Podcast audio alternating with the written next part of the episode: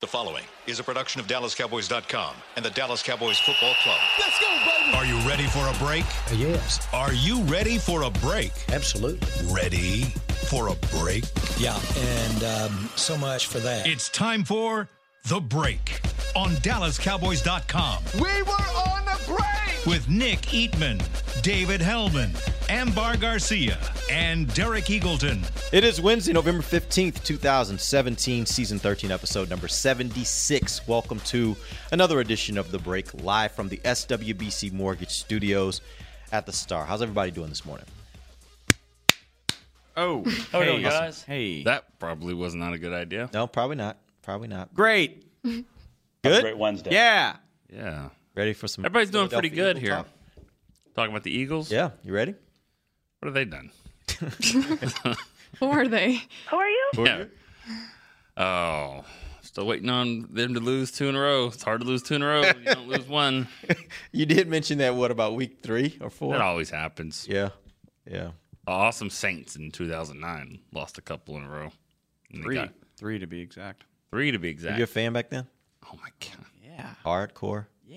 Yeah. He's still. He's kind of like No, he is, yeah, but trying to figure out what to do about this seven game winning streak. I, I, I'm not lying to you. I don't know anything about it other than that Alvin Kamara is having a good season. And when you but first you liked started, him anyway from the draft show, right? I You did, Got it. but You like- you- I grew up a Saints fan. I, you know, I like the Saints. I have no time to watch or care about them. Like I just don't. I, you pour out your fandom into LSU at this yeah. point. I mean, the NFL's a job. used to be a big Kansas Jayhawk basketball. I don't fan, have time for that either. I literally I texted Kelsey Charles last night and I was like, Dude, we hung out today.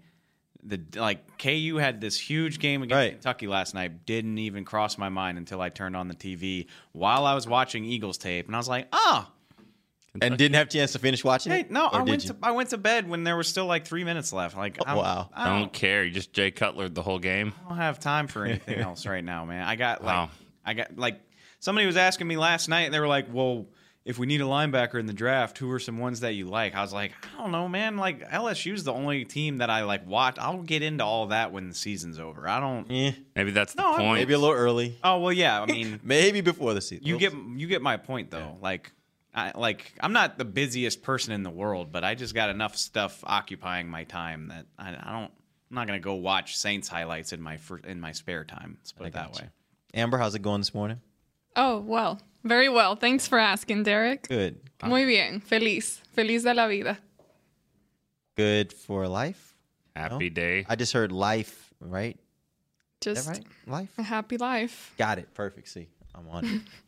So- How you say sarcastic in Spanish? Sarcástico. Holy Seriously? crap, that's what I was going to say. Is it really? I was just going to say sarcastico, and I was like, don't be a smart ass. right. That's exactly. Don't be a smart astico. That's probably how you say it in Spanish. See, Kent got it. All right, let's move on. Let's talk some Philadelphia Eagles. This is what you wanted. You wanted this stuff now. Tomorrow's not just going to so be much. like, welcome to the Let's jump right show, in. 44, the Eagles defense. There is no good way to open this show. Let's just put it that way. there isn't. Let's just you just jump right in and just start talking football, right? That's fine. That's, All right, so that's let's do what that. that's what the fans want. I guarantee you. All right, let's do that then. Let's go directly to football. Let's talk about this Philadelphia Eagles offense. Dave, you have a scouting report for us. Go. Football, yeah. Um, this is a lot like Chiefs week. I'll pull out the same stat sheet that I did during Chiefs week and just go one, one. They're good. one. They're good. They're good. They're good. Yeah, uh, they are. But honestly, you know what? Um, they remind me a lot of the Cowboys, which maybe that shouldn't surprise us. Maybe it should. I don't know. Um, this is the number four total offense in the NFL, 377 yards per game. Only 14th in passing at 240. Number four in rushing at 137. Sounds familiar, right? Uh, 31.4 points per game. They're number two in the league in scoring, only behind the Rams, which let's stop and marvel at that for a second. The Rams are leading the league in scoring. Um, but no, th- this really does remind me a lot of the Cowboys. Carson Wentz is obviously uh, it's it's really more it's more centered around Carson Wentz than the Cowboys are centered around Dak Prescott. I think that's fair to say. Um, he's completing 61% of his passes for 251 yards a game. He has thrown 23 touchdowns and just five interceptions. Which okay, again, they remind me a lot of the Cowboys, but It's more about the quarterback. They run the ball really well, but they do it with a litany of guys. Uh, LeGarrette Blunt has 504 yards. Wentz is actually their number two rusher with 211. I think with the 40 yards that he had against Atlanta, Dak maybe passed him or is awfully close, but they're very even. Um, Corey Clement has 182. Wendell Smallwood has 168, and then they just added Jay Ajayi, who had 77 in his first game as an Eagle before the bye. So they're really more co- committee based. They don't have that one running back that does everything the way Ezekiel Elliott does. Do you suspect that that will change maybe starting with this week now that they've got Ajayi? Ajayi is a quality running back. They didn't really have a starting caliber, in my opinion, starting caliber every down back before that. Ajayi is that kind of guy, right? Take me back to when he was coming out of college. Is was he projected to be that kind of guy? He definitely is capable of handling that kind of workload. Like he was that guy for Boise State. I think he he was that guy in Miami. He's and he's capable of being that 30 carries for 200 yards guy. The problem is the reason he fell as far as he did had nothing to do with talent. It was about injuries. He's got a knee condition that scared a lot of teams, including the Cowboys, away and I wonder if the Eagles might go easy on him in the interest of keeping him fresh. Ah, so you just work him into the mix more, right? And I mean, you have LeGarrette Blunt, who's not he's not that well rounded. You know, he's right. not a home run threat by any stretch, but I mean, he's got 500 yards. Like he's doing the job for them. He's doing just fine. I wonder if maybe Ajayi will be like a change of pace. Like obviously you're going to give him his touches, but he only, he only had eight carries in his first game, which I know he just got there, but well, it was within that week, right? Wasn't like right? No, that that's week? what I'm saying. Yeah. Um, I'd still be surprised if they just suddenly just lean on him exclusively, not when they have all these other talented guys. Like they like Corey Clement a lot. He he works in the passing game really well. Um, so I think it'll still be committee. You just have one more dangerous option in that committee. Yeah. Um, but anyway, and but so you know there isn't this star running back that it all centers around. It all kind of centers around Wentz, but for a lot of the same reasons that Dak Prescott works here. They run a lot of shotgun stuff. They run a lot of, uh, I don't want to say zone read because he doesn't keep the ball that often, but it's that you know read and react, take, uh, give or pull the ball as the quarterback. Run a lot of plays out of the shotgun. Uh, and if you remember back from the Denver game, which was their last game, you maybe saw a quote where Chris Harris said, "You know, they run a college offense. They just run it really well." Mm. And I couldn't I take that as a compliment. It's like they run this offense really efficiently. A lot of people took it as like a dig, like, oh, well, it's a gimmick. I don't really think of it as a gimmick. They're just running concepts that help their quarterback a lot like and they're doing it really well. So like you see a lot of the zone read type stuff. You see a lot of like it like RPOs, run pass options where, you know, Dak will run this stuff in the red zone where you look, you see, you know, look at the end. Either give it to the running back. If you don't give it to the running back, you have one read, and it's it's there for you. You know that type of stuff where you're just making it easy on him. I don't. He's capable of doing it, but I don't see him doing a lot of like reading both sides of the field. He doesn't usually need to. Like he's usually got one read that's there if he doesn't give it to the running back, and you know, and he's capable of progressing if he needs to. But I would argue that he doesn't usually need to. Uh, another thing that they like to do is use his athleticism against the defense. They move the pocket a lot. Like, I mean, where he's running as soon as he's got the ball left or right and he's got a read. Um, he did that against Denver where he takes it, fakes the toss, and he's already on the run. Chris Harris falls for it, and Alshon Jeffery's a yard behind him by the time he lets go of it. So he's six five, and no offense to Carson Wentz, but like I think he's just a dorky looking dude. Um, but he's like, don't let him fool you. Like he's very athletic. Like he's an athletic quarterback. Like I said, he's got 200 rushing yards and big and strong. Different. I mean, like I don't know that there's a quarterback in the league outside of Cam Newton who is as big, maybe Ben Roethlisberger, who's as big and hard to take down as Carson Wentz is. But like, I mean, he's not Cam Newton. Nobody is. Right. But he moves more like Cam than Roethlisberger. Right. Like he's not this lumbering guy. Like he's he's an athlete. But a throws, big athlete, I guess, is the point. Throws a lot He's like very hard to take down. More than Cam too. His throwing is a lot closer to Roethlisberger than Cam or any other. What are you saying? He's a much more accurate passer, much better arm. Yeah, he's got a big arm. Yeah, I he mean, does have a big arm. Yeah, but I mean, he's not. I mean, that's Cam's weakness is that he's not that accurate all the time. But I'm just this guy could run sort of like him, but throws a lot better than him. It's scary.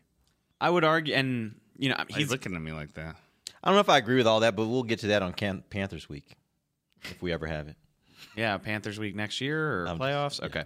Um, he's got a big arm, and they're definitely capable of big plays. I don't know if you watched the Panthers game they played on Thursday night, where he just cocked back. I mean, he hit Mack Hollins in stride for like 68 yards. It was a really impressive throw, just in terms of his arm strength. But like, I don't think of them as like this big play offense. A lot like I say about the Cowboys, like I don't necessarily think they're always looking for that. Like uh, you have Alshon Jeffery and Nelson Agholor are averaging like 13, 14 yards per catch, but it's a lot of comeback routes. It's a lot of tight end action. Zach Ertz is their leading receiver. You see uh, him and Brent Celek either moving across the field or out in the flat a lot. Like the big play threat is there, but uh, that's not their bread and butter. Like it's really a lot more.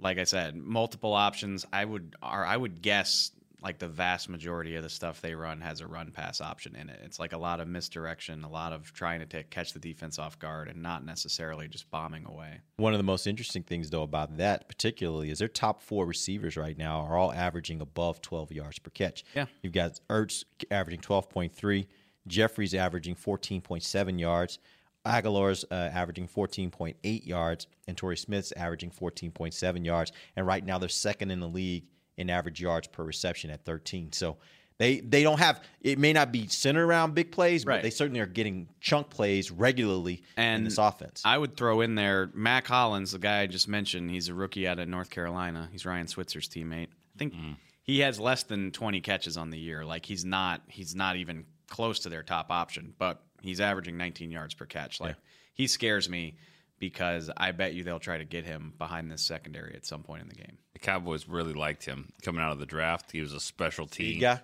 Speed, well, yeah, he's a speed guy, but he's really a special teams guy coming out of college. He's going to help on special teams and help some in the receiving game. And it's just funny how they, they went for Switzer. They're all you know gung ho on that. And this guy, would you say, doesn't have twenty catches? I think it's like 16. Oh, well, that's fourteen more than Switzer. I don't know how many Switzer has. One or two. Not many. Not many. I mean, and he hasn't contributed as much as like Switzer was the guy that was supposed to contribute, and Hollins they didn't know if he'd have a good role for him. Amazing how that works sometimes. Um, couple notes. Uh, God, I don't want to pronounce this name, but Big Big V. Uh, ha, ha, Halapulvita, Halapoulivaati Vaitai. Uh, can you guess that he is of Pacific Island descent? Um, Is he somebody that our Vitai's PA announcer is yeah, going to they call him Big V. So Big V, let's roll with that. Big V. Uh, he. Oh my god! Press box about that. since Monday That's- night? He's gonna get five iterations of his. name. Oh yeah, our press box guy's Yeah. gonna die. Like he's gonna die. Well, he's playing left tackle, so how many times? Hopefully, you don't have to say his. how many name. times you have to say his name? Yeah, you don't have to ever unless he gets hurt. He's your he's your left tackle in place of Jason Peters, who blew out his knee a few Oh, weeks he ago. will never say that. Um, but there, I mean, Is he any good? Is how, how's he play? he's only played. I think he's played two games since since Peters was hurt, and I mean, which is you know people are in my mentions whining about it. Like, obviously, you'd prefer to have Jason Peters, but he hasn't had a game like Chaz Green had against the Falcons. Like he's he's gotten the job done to this point. I think it's probably something you can still try to take advantage of, especially. This doesn't seem like something Rod Marinelli would do, but Lane Johnson's a pretty damn good right tackle. I wonder if they try to put Demarcus Lawrence on the left side or um, on his right side, Yeah. on the left tackle to try to take advantage of that. Doesn't seem like something Rod would do, but I would consider it. Um, and then they got Brandon Brooks from Houston over the offseason, and Jason Kelce's one of the better centers in the league.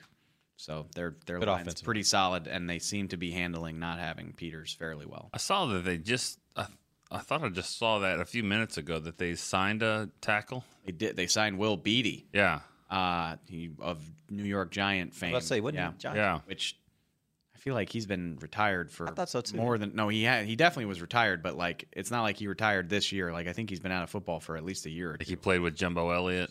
I mean At the Jets?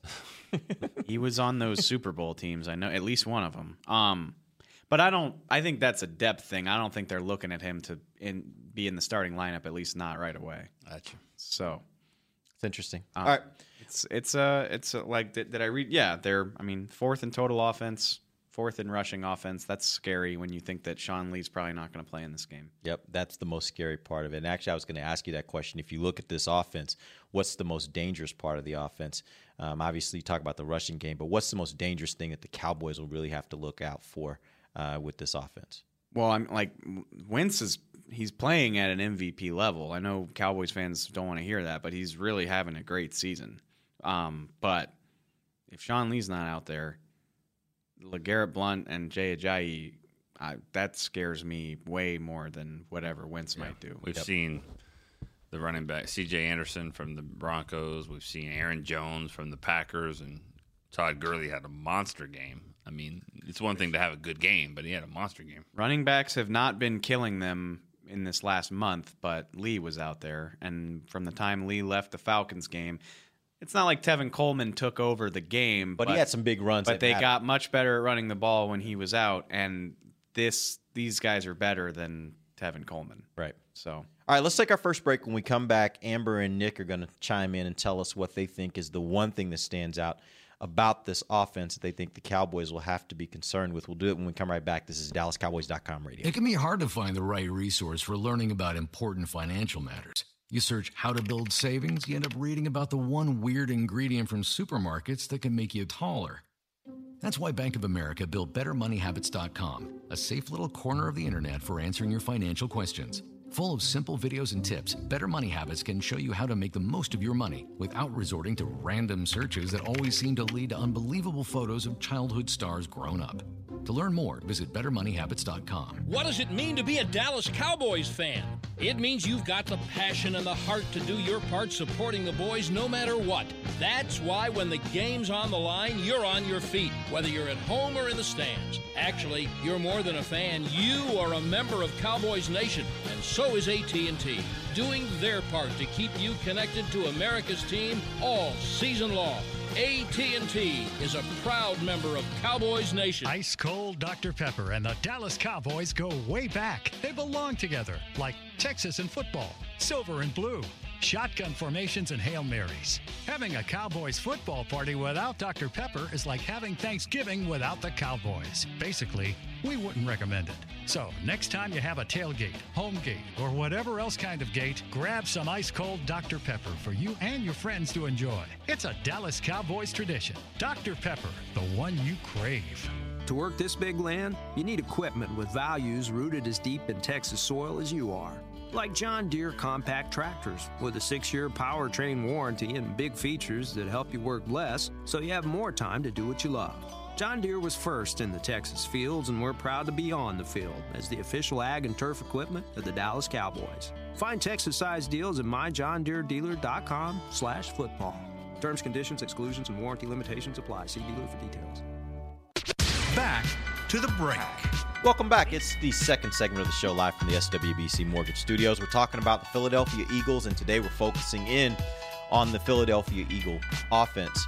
Dave has given us, us the scouting report on them. Now we'll turn to Amber and Nick. Amber, tell us first what is your one thing that you notice about uh, this offense that stands out to you most?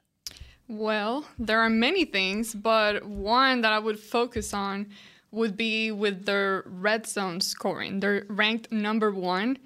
Cowboys defense are ranked number 24. So that's a pretty bad matchup right there.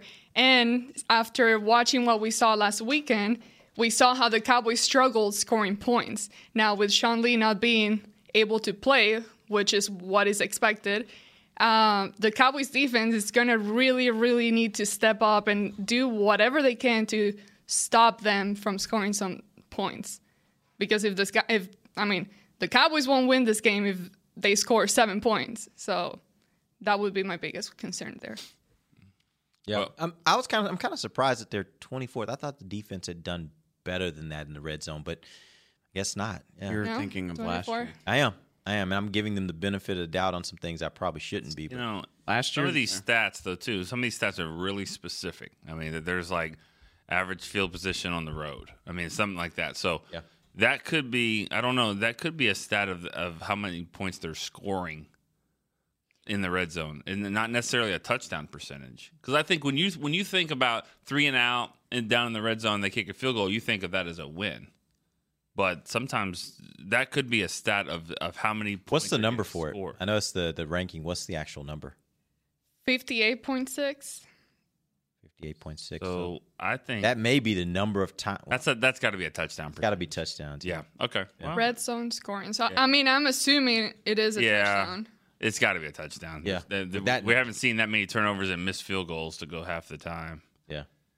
That's surprising. I thought they would. I thought they were a little better than that. Yeah, me too. But Well, I, I mean, when I was looking through it, I thought it would. I would run into it a lot sooner, and it took me almost to the last page. I'm like, oh my god, okay, yeah, they're pretty bad. it's good. would This not have guessed that. they were great at forcing field goals and uh and um wow i totally spaced right there they were good at red zone defense and bending but not breaking Yeah. it really hasn't been the case as much this year And it helps when you got Oh. Sean Lee. the other thing i was uh chunk plays they were great at i mean they did they limited plays of you know 20 or more yards and they haven't been that great at that this year Yeah. I You think the- that's all about Sean Lee? if it is and, and like that's a you know that's another thing fans have been Oh, harping it's the on safeties too. I really can't. I really can't argue with them. Is you know, Sean Lee is a great player, but the degree to which it goes in the tank when he's not out there is it's ridiculous. Frankly, I Does mean, it kind of remind you of a couple years ago, and really for a period of time here, where when Romo was in the lineup, this team was totally different than when he was out of the lineup? Is it that far? Is it that much, or do you think that's just kind of a narrative gone crazy? It's different for me because I mean it's it's a quarterback league. You touch the ball on every play. Like usually you're not going to be as good if your quarterback's not in there unless you luck into a Dak Prescott. That's just the nature of it, you know. But a line like a defender. I mean, how many times did a, does a defender touch the football in his career? Probably less than a quarterback does in an average game. But Um, but I've never seen a drop off Right. of any player though more than we saw last week with Tyron Smith. well, there is that. point. So I mean, that that they just couldn't do anything. They couldn't function at all. Well, that probably you guys are probably saying the same thing. It's really about the difference between the starting guy and the backup guy. And in this league, there aren't enough quarterbacks to even go around, let alone getting to a second level of quarterbacks where the drop off from your starter to your backup is good enough quality for you to win. So it's kind of the same thing. You look at the left tackle last week, that's about the difference between Tyron Smith and Chaz Green. It's pretty big. That's what we learned last but, week, but even like even last year, you I mean, and I know what have you done for me lately, but like we saw this team function and win without Tyron Smith. You know, like they, but other than 2014 when Rolando McClain was here and playing at a pretty good level in the middle, like they just look incompetent when Sean's not out there. I mean. So do you think 200 all-purpose yards for Todd Gurley, uh, 150 rushing yards or whatever it was from Aaron Jones? Like that's just crazy compared to what they're capable of doing when he's in there. So when we when we and this is going to switch the conversation a little bit, but when you say that we saw them play last year okay without Tyron Smith, do you think that maybe the the difference here is would you put it more on the not having a Ron Leary at guard or do you put it more on if you had Zeke last last week that maybe you would have been better in the running game Oh yeah, you would have been way better with Zeke last week. and so it doesn't matter as so you're not in a situation where you expose Chaz as much. Maybe, but I mean, like it was like it was he was beaten so badly that I have a hard time even saying that. You know, like again, we don't need to hash it out all over again, but you're just talking about speed rushes where like he wasn't doing anything special. You know, like what was ridiculous was that they didn't run the ball at him. That that's what I don't understand. Dwight Freeney was a really good rusher back in the day. He couldn't stop the run at all because he didn't want to. They just gashed him right up the middle there. I mean, right right where the space that he would leave. And I just don't understand why they didn't attack that more. He's trying to get up the field and beats Chaz Green. That creates a huge lane, especially when it's this wide nine. They, I thought they should have exposed that more and, and, and run right at him. I want to say that happened a couple times, and their linebacker what was it forty five? Deion Jones. Yeah, snuffed it out like pretty quickly on both the plays that I think I remember when they tried to do that. And and so I don't know that they didn't do it as much as it just didn't work. once It Once seemed again, like a lot didn't of the work. runs were to the right. Yeah. Right, right, right side, everything. Yeah. I don't know. I could always be wrong, and hopefully Tyron Smith plays in this game. Although I think there's an argument to be made, and Nick brought it up. There's an argument to be made that just deal with it and have Tyron back for Thanksgiving, and hopefully he really feels better as opposed to rushing it. Regardless, let's say Tyron doesn't play in this game.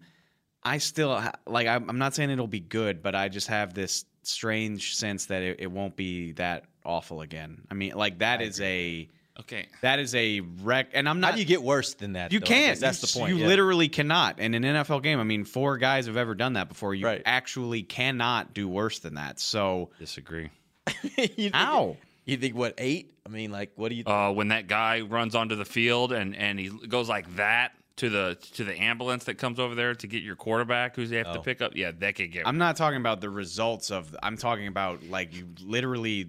There's only a handful of instances where a tackle performed that badly in the history of this league. That's my problem is that the the bar is you know I always talk about expectations is I don't want to be sitting in the press box and feeling like you only gave up two and a half sacks. I mean, he only or two sacks, three sacks. He, only, he he didn't he didn't really have that bad of a game. It's just three. But that's where the bar is. I'll gladly take two and a half That's what I'm saying, like, that's what we the bar saw right now. yesterday or Yeah. Sunday. But that's the problem. Like, well, what do you want to do about it? I mean, move people, move people around. That's what I would do. I would try something else. I just, you've already seen it. You don't need to see it again and let a guy get hurt. honestly, I don't many know that I. you have to put your hand on the stove to know it's hot? It's I don't hot. know, but I do it don't know that I move people around as much as I say, okay, going into this game, how do you help him? Because I don't think Byron Bell, from what we saw, I don't think Byron Bell is necessarily a, an improvement. I think you're probably going to get about the same level of play. I don't know if in this kind of week I want to move my guard over to tackle. I don't know if I want to take my right tackle, I think is getting better and playing pretty good right now, over the left tackle. So I think you're kind of stuck with what you have. And if Tyron's not going to play, then you go into this game saying, what are all the ways that we can give him help? Let's line up a tight end over there. Let's chip him when we can. Like I'm thinking every every down, if I need to, if it gets to that point, every down, how can I give him help?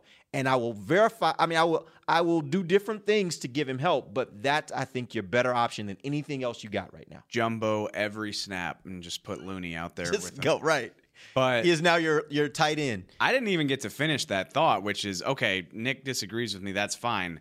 I at least have some type of optimism that it won't be that bad for the tackles.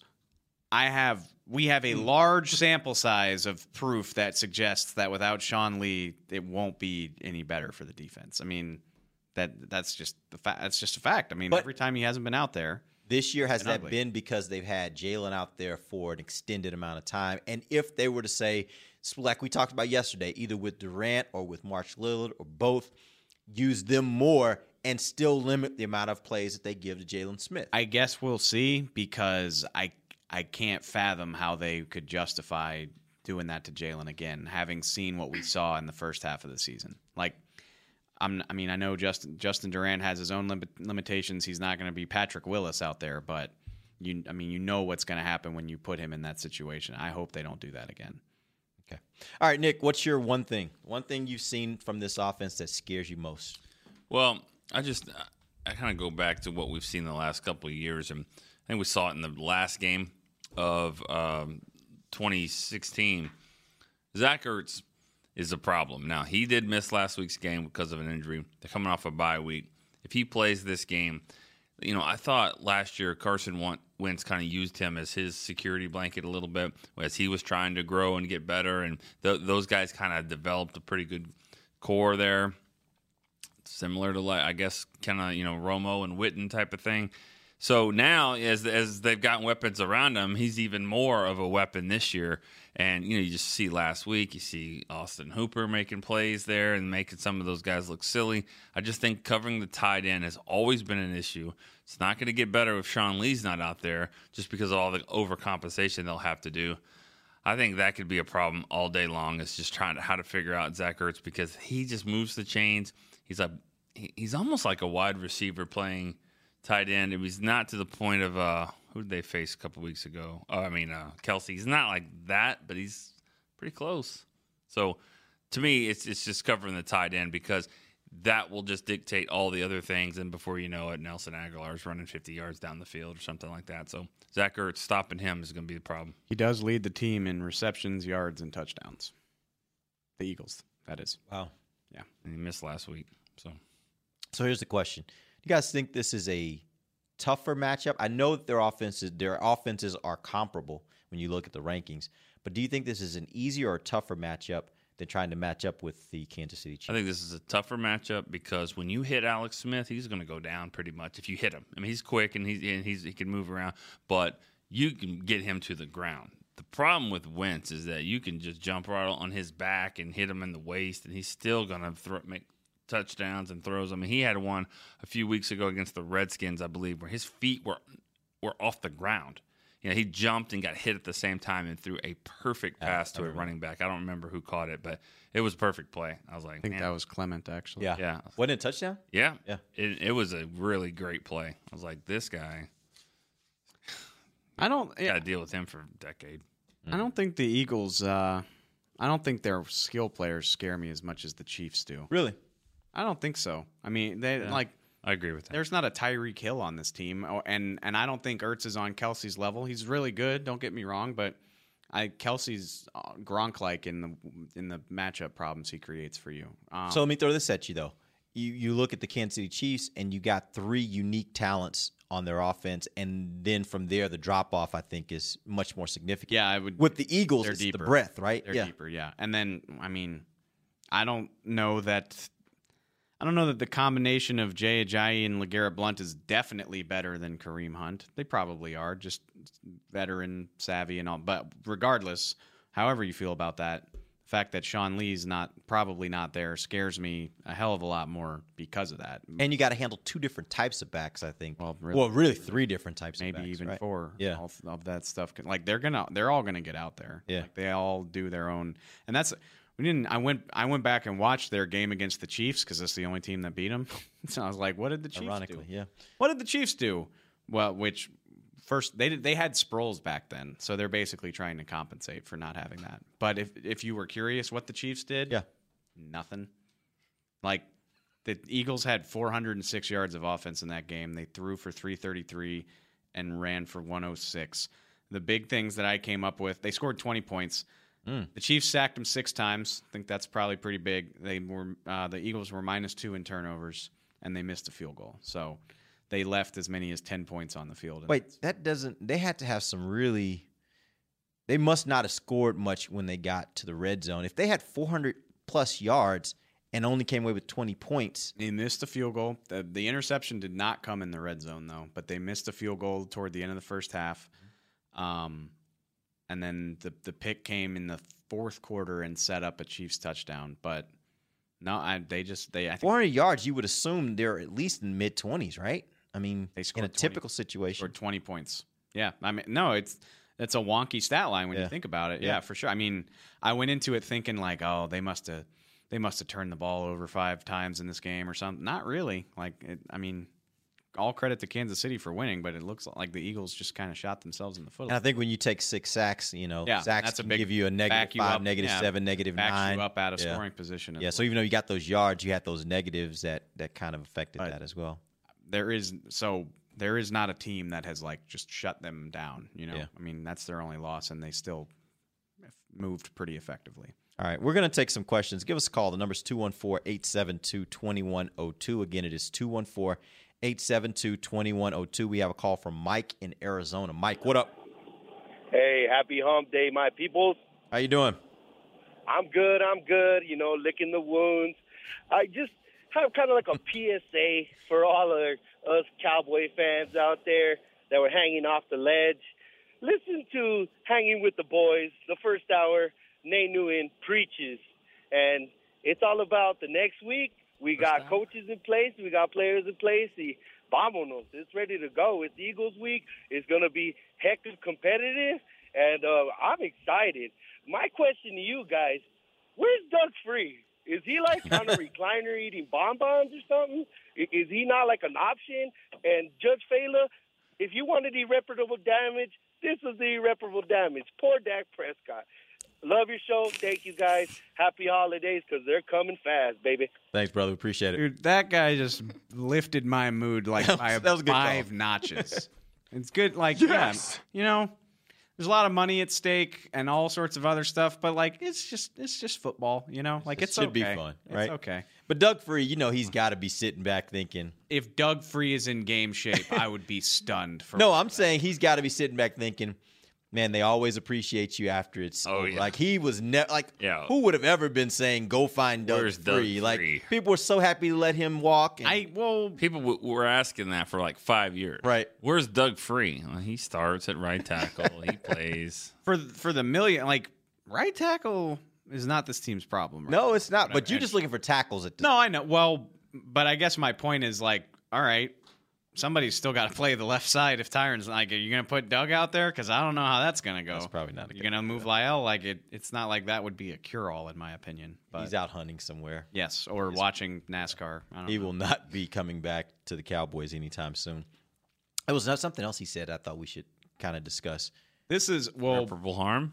Oh, that's what it was. Go ahead. Sorry. Oh, uh, if you want me to rant for a second, this Yeah, sure. Just so, this was something I said on Twitter last night. Like the num, you know, I distinctly remember, and I think it kind of it started this joke in 2015. Like Brian Broaddus famously started watching draft tape the day after the Panthers game on Thanksgiving. It was like, all right, that's it. They're three and whatever. They're three and ten or whatever their record was. It's time to start watching draft tape, and that's that's fine the number of people who are behaving that way on November 15th with a 5 and 4 record is insane to me. Like and I get it. We talked about it yesterday like the playoff picture looks crowded. This team has its shortcomings.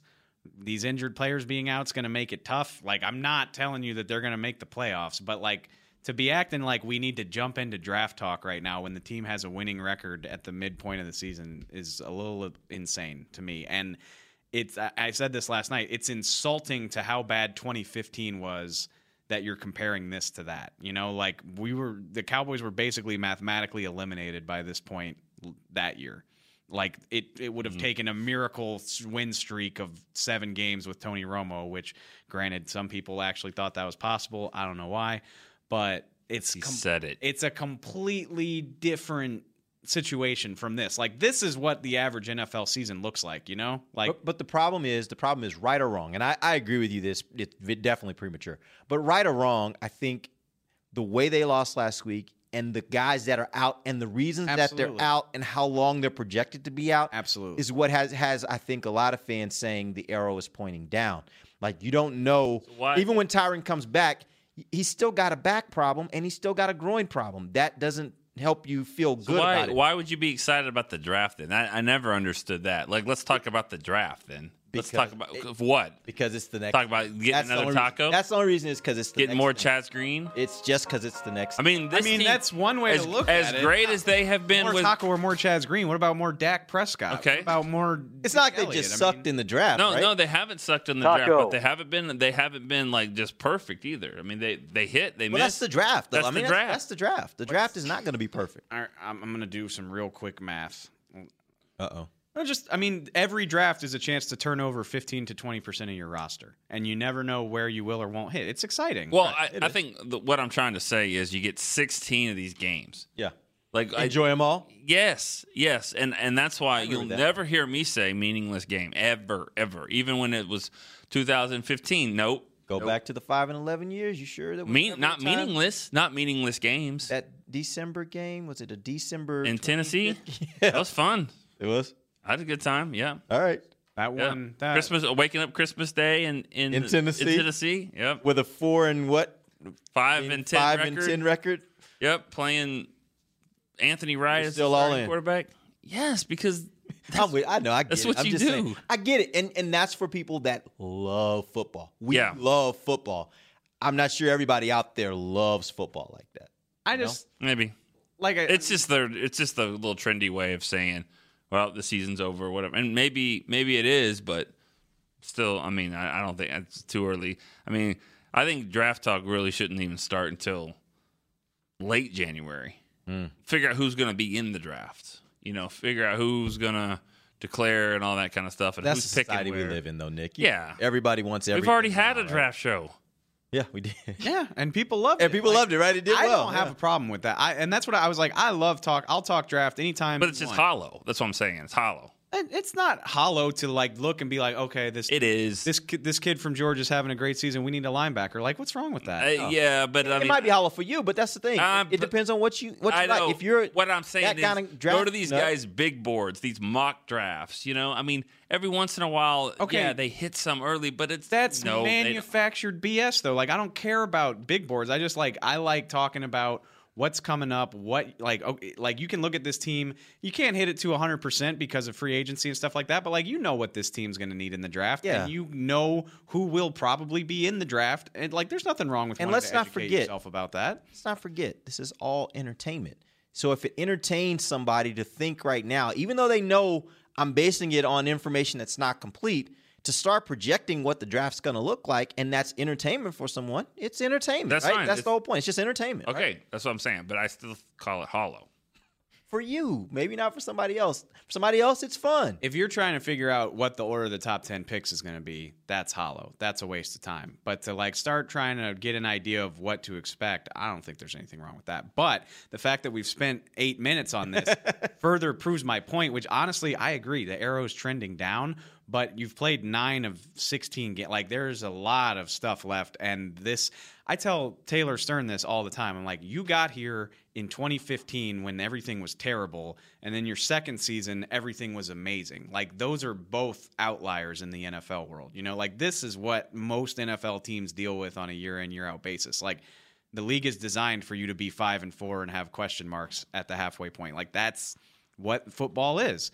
And, you know, there's a lot of football left and no reason at all to think that you need to pack it in right now, even if the odds look slim. I mean, who the hell knows what could happen? Let's take our final break. We'll come back. Let's get some more questions. Call us 214 872 2102 or hit us on Twitter at Cowboys Break. This is The Break. Cowboys fans know that the second best of anything simply won't cut it, and your skincare should be no different. A longtime locker room favorite of the players and the official men's skincare brand of the Dallas Cowboys, Dallas based Jack Black, is the number one best selling men's skincare brand in the country because we make products that help guys look, smell, and feel better. Visit getjackblack.com slash cowboys to get $10 off your first order of $50 or more. Jack Black. Look good, smell good, feel good. Official men's skincare brand of the Dallas Cowboys. Star Sports Tours is the only official fan travel partner of the Dallas Cowboys, offering exclusive game weekend travel packages with sideline access and photo ops with current players, alumni, and cheerleaders. That's not all, though. You'll get to talk X's and O's with Senior Director of Player Personnel Will McClay, and of course with yours truly, me, Brian Broaddus. You can trust the official fan travel partner of the Dallas Cowboys, and with us, you'll travel like a pro.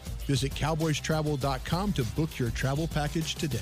I hear all this talk about what it takes to be a cowboy. Everyone's got their ideas, but I just say to myself, it's what's up top that matters. Sure, you need men with the muscle and heart to get her done, but if your scouts and coaches are listening out there, a word of advice. Pick the man with the most well worn Stetson. That's the one most cut out to be a cowboy. Stetson hats are handmade right here in Texas and have been on cowboys' heads for over 150 years. The rest of you can visit stetson.com slash cowboy to find a retailer nearest you. What does it mean to be a Dallas Cowboys fan? It means you've got the passion and the heart to do your part supporting the boys no matter what. That's why when the game's on the line, you're on your feet, whether you're at home or in the stands. Actually, you're more than a fan. You are a member of Cowboys Nation, and so is AT&T, doing their part to keep you connected to America's team all season long. AT&T is a proud member of Cowboys Nation. Back to the break. Welcome back. It is the final segment of Break, live from the SWBC Mortgage Studios at the Star. Nick, take it away. Shop exclusive Cowboys underwear at TommyJohn.com forward slash Cowboys. You get 20% off your first order. Christmas is getting close. It's time to buy some presents for people. This is the time of year when you want to give people presents. Give them, make sure they, uh, I'm just going to leave it at that. Do they Christmas keep you nice good. and warm? It does. It's good for everybody. But here's the key it's breathable. So it's not that it keeps you warm, it's that it keeps you comfortable. So in the heat, ah. in the Ah. heat, it actually keeps you cool, right? Right. The key. Cool. All right. we diverted that crisis right there, and let's move If that on. makes any sense to you. Yeah, it doesn't really. No, that makes sense to you. No, it does. I think we, if we can just move on to the Eagles and and not have anything from that conversation escalate to anything else, I think would be great. Where do you think he was going? You never know. You never know on that side of the table over there. what? That side. What are you, talking about? No, guys- we just we we love Tommy John and we like to talk about it, right, Amber? Right. Right. Good. All right. Let's get back into it. We want some questions. Call us 214-872-2102 is our number. You can also hit us on t- on uh, Twitter. Let's get a question from Twitter. Do you guys think that it was a bad idea to release Emmett Cleary? Uh, no, I don't think it was a bad idea. I, you you want to talk about Chaz Green? I think Emmett Cleary was right there in the same boat. I think if he was on this team, you'd be looking at the same sort of player. He's a player that I don't think is very good, uh, so I don't think it's a big loss.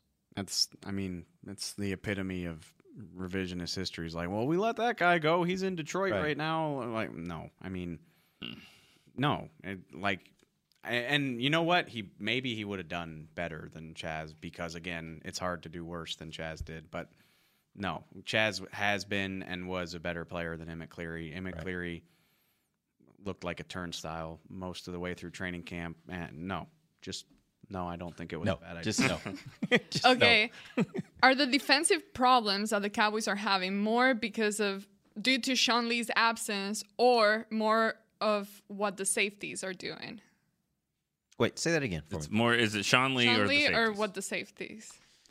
I think it's Sean Lee. Yeah, I mean when when he's out out of the game, they struggle a lot more, and the safeties have kind of been there. They don't help. I mean, because you were you asked this earlier. You said, "Is it is it just Sean Lee?" And I was like, "No, I mean the safeties are struggling as well." But I think it starts there. I mean, uh, But when when Sean Lee was in there, the defense as a whole played really well, right? And the safeties are a part of that.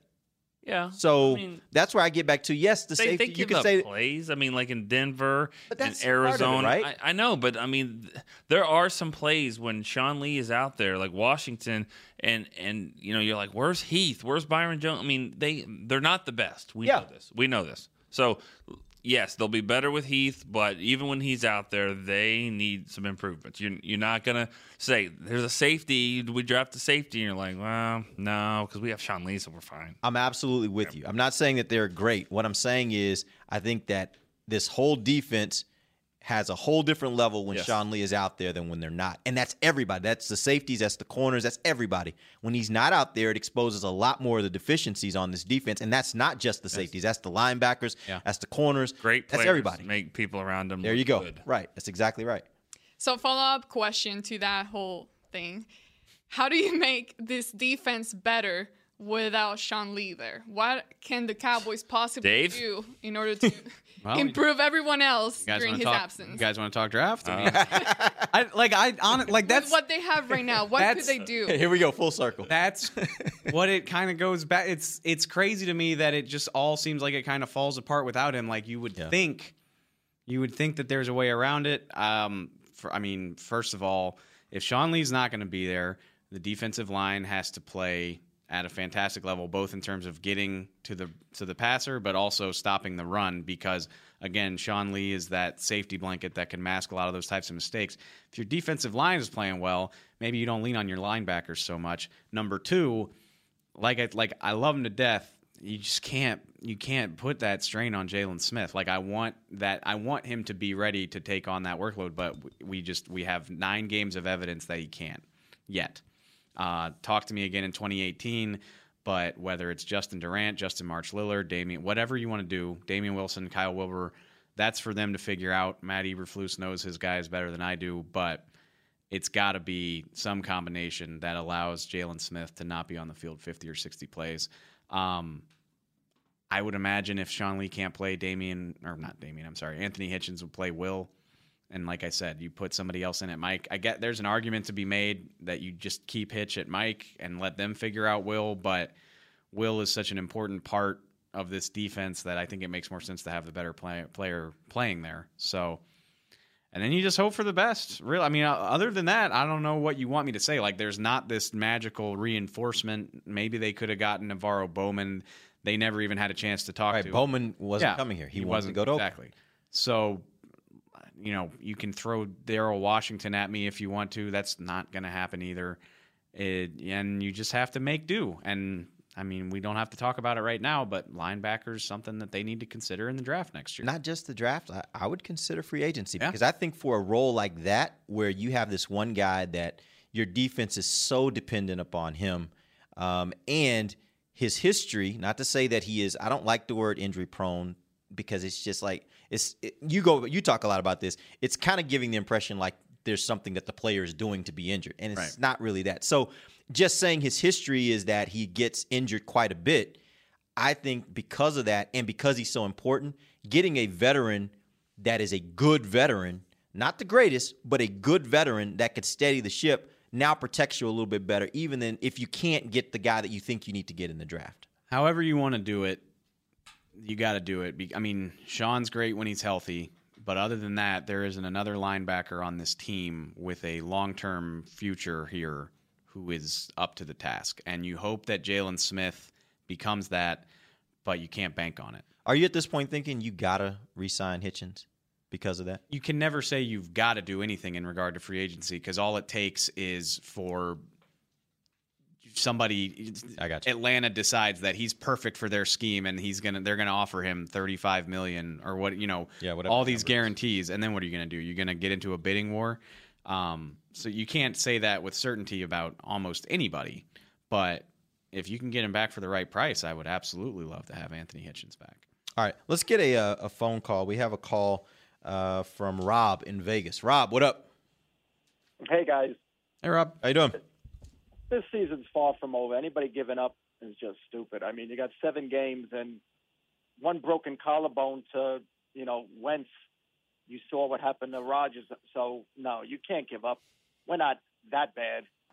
I, I just think when you when you take Zeke, who's your best player and your most exciting player, it just sucks the energy, especially as a fan. It just it just took the energy right off the team.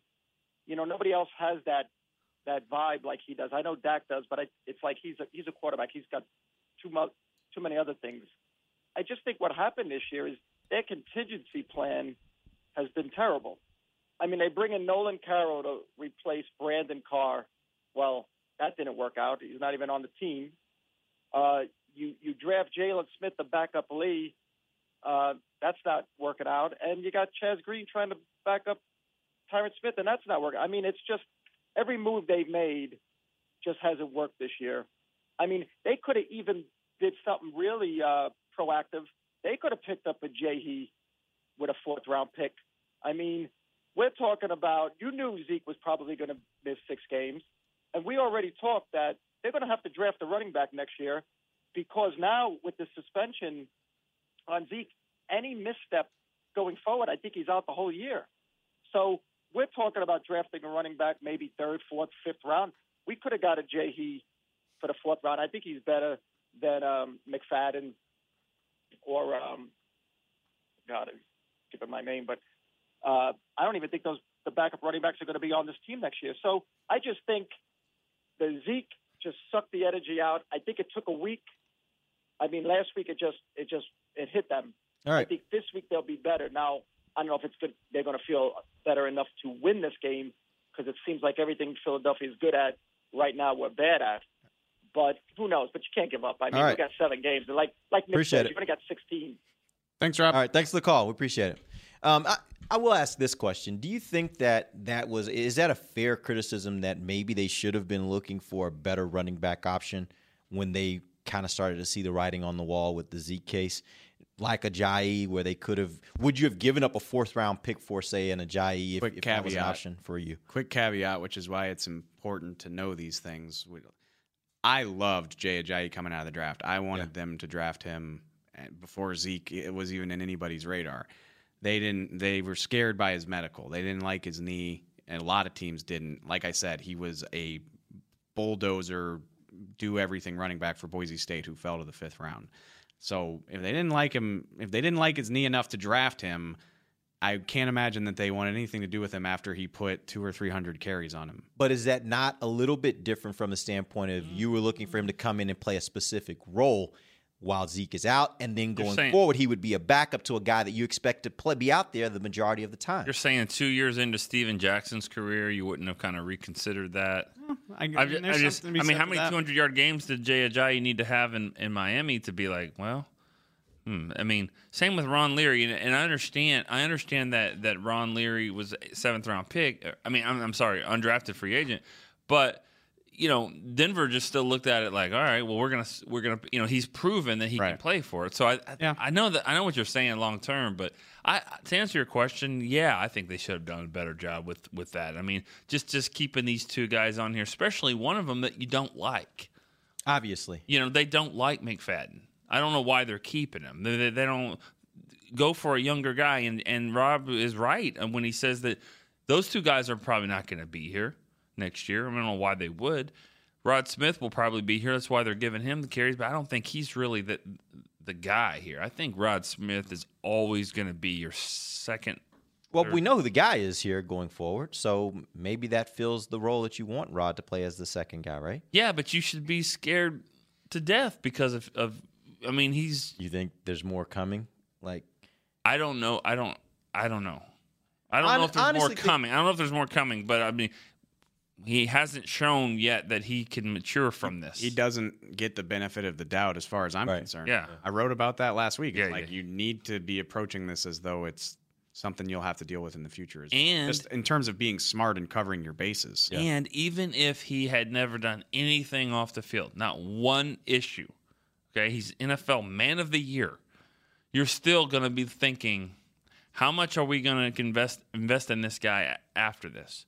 Because he's still putting a lot of carries on his body, and he's going to enter his third year and all that. So you'd, if not this year's draft, the next year's draft, you would definitely start looking at running back. Like, well, but does that does that change now that he's going to actually have a season where for six weeks he didn't put anywhere into Yeah, that body? changes- Does that does that change that next contract situation where you think you know maybe we are willing to give a running back a second contract because of that? Well, I'm We'll see. overall see what he does. I think there there's some good points to be made there, and some that I disagree with. Like the contingency plans don't look good, uh, but I mean, I- how much of that is hindsight? How much of that should have been better foresight? Maybe your linebacker situation maybe should have been better foresight because you're, and maybe he becomes a great player, but you're hoping with Jaylon Smith. You know, just like kind of like your safeties, you're hoping Jeff Heath can take a step forward instead of covering your bases.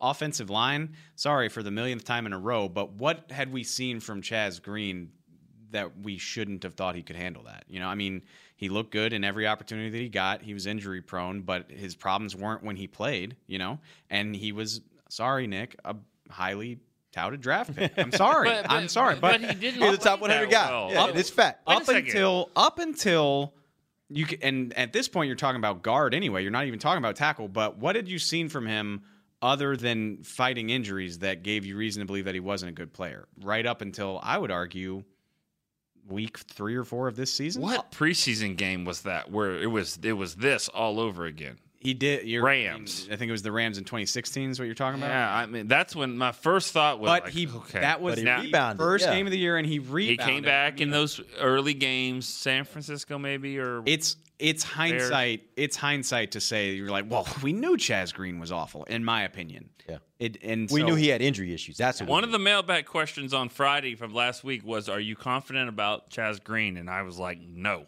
I was so, and I'll eat that crow. That's well, fine. but you know, I think there's an in between here. I don't think you had to be confident about Chaz Green. I think you could be, and and also not say I was completely not confident. I was kind of in the middle. I was like, I think he'll be okay. I think he's going to give up some plays, yes, but I also don't think he's going to be horrible. I was wrong on that, but obviously, I think I think that's probably where most people felt was Right. he's not a great player, but as a backup tackle in the NFL, you're not going to have a great player in most instances. So he's probably a serviceable swing tackle. But you can't let an average player get to the Pro Bowl on your dime. Yes, you're all. That's all right, but that's that's after we saw it. So okay, Nobody went after to that game So expecting that. Now what? You gonna do it again? No, now you don't have much option. You got to give him help. I think you don't have a better option to put somebody else in there. So right now, you just got to give him help. I think until you get Tyron back, you got to help him. Start him at right guard. Zach, ready to move Zach on over, huh? I hated that idea for three years, and it now it seems pretty good. All right, well, we'll finish this up tomorrow. Get you guys ready for Cowboys versus Eagle. See you tomorrow for Nick Eatman, Dave Helman, Amber Garcia. I'm Derek Eagles, and this has been The Break live on DallasCowboys.com. Radio. This has been a production of DallasCowboys.com and the Dallas Cowboys Football Club. How about this, Cowboys? Yeah!